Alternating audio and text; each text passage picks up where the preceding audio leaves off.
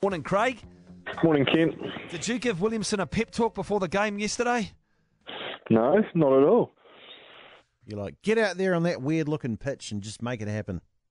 No, look, it's something that hasn't been mentioned at all. Kane doesn't really focus on that stuff. I know throughout the media it's been a lot of chat about, but I thought it was a really nice reply to it all from Kane's bat last night. I thought it was a nice way to kill it off. And also, I thought it was good work from Dooley for uh, doing the man of the match presentation, which Yeah. could quite easily have handed over to someone else, so he stepped up too. Yeah, I, look- like, I, I feel for Dooley in that. Like Dooley actually was on our show. We we thought he actually made it a really interesting and quite good, well thought out point, and then all of a sudden it got moved up and changed as as headlines do, and um, so I really felt for Dooley in that one, and, and for creating it to be a bit awkward there. With we're not blaming us, we're blaming those other ones that made it awkward on us. But hey, that you're, I mean, you've batted on many wickets over your life. Had you ever seen one that looked like that? No, I'd never seen one that looked like that. Although I have to say there were some photos that came out earlier in the week, and I thought that uh, when we turned up last night, it looked a lot better than perhaps those photos showed it.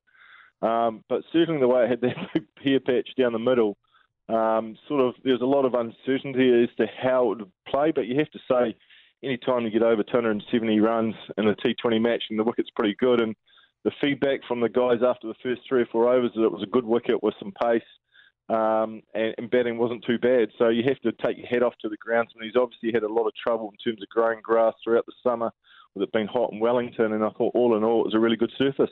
Did Kane say that it was a good toss to lose?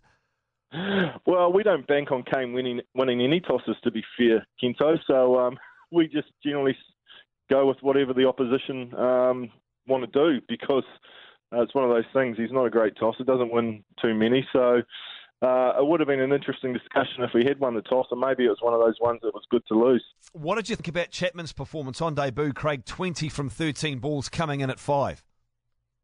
I thought it was a really good knock, actually. I thought he came in at a difficult time um, and he showed some real composure. Um, also showed some power, put a couple on the stand. I thought both the knock by Tim Seifert and also Mark Chapman were little cameos that we needed. And, you know, we got 15 runs off that last over uh, in our innings. And when you only win by 12, it, those little things can be, you know, huge um, towards a victory. So I thought both of them did a really good job.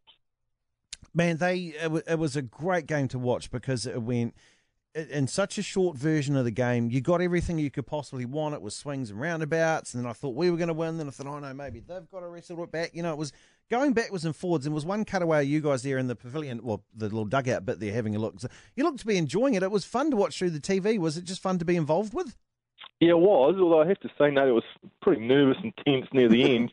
I think that's one of the things about England, and that's the first time I've played them this, this summer. They're a dangerous side. They have a lot of power, and they just keep coming at you. So I thought from a bowling point of view, it was really important that we keep picking up wickets just to peg them back, and I thought mm. the guys did that really well. But England are a dangerous side. They have um, yeah plenty of power, dangerous players who play T20 cricket pretty well. So all in all, I thought it was it was nice to get the summer or the Tri Series underway. Yeah, I mean, look, there was a couple of overs there. I thought I thought Trent Boult coming in uh, towards the end of the game there. I thought he wrestled it back for us for sure. And there was an earlier one of the spinners, a couple of overs before that may have been Ish, I think. Whether I think it was only about four runs off the over and then and then a wicket too. That really helped wrestle it back. But the the, the catching, some of the catching's been not so flash the last few games. What's going on there? Yeah, there's been a couple go down, which is a bit frustrating. But look, uh, there's always a couple of things that you want to tidy up after every performance. But the one thing I will say is that Westpac is probably the hardest catching ground in the country.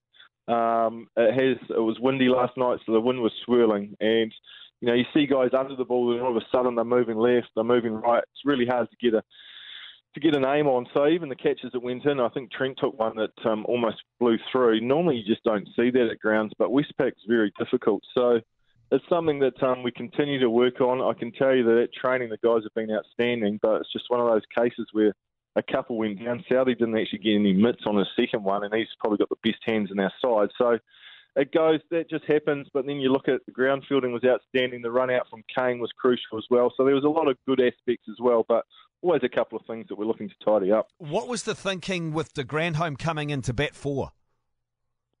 Well, we thought at that stage it was a good opportunity. There was only 38 balls left in the innings, Kent, so we wanted de Grandhomme to go in and probably have 18 to 20 of those balls that were left in the innings. And if he came off, well, then anything was possible. And I think that the start we had got where we had a pretty good platform um, from obviously Gup and Kane. They'd set things up nicely. So de Grandhomme's that X factor player that you know when he comes off, he's dangerous. He's not always going to come off. He's been promoted a couple of times and it hasn't quite worked. But the great thing about Colin is he doesn't muck around. So he wasn't going to waste six or seven balls getting himself in. He was going to go out and play a shot. So it didn't come off last night, but um, there'll be other opportunities for him at different times, and I'm sure he will. Was he filthy on Jordan for taking the catch of the summer first ball?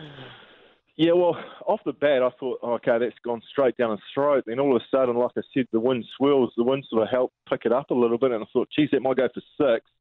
And to be fair, there's not many cricketers uh, in world cricket that are going to take that catch, and Jordan's probably the only one. Um, so he was a little bit unlucky, but um, you know, it was a pretty athletic catch, impressive. Hey, thanks, Craig. Uh, I'm backing you guys in at two dollars five to beat the Aussies on Friday. Don't let me down. Okay, mate, won't do. Cheers, Okay.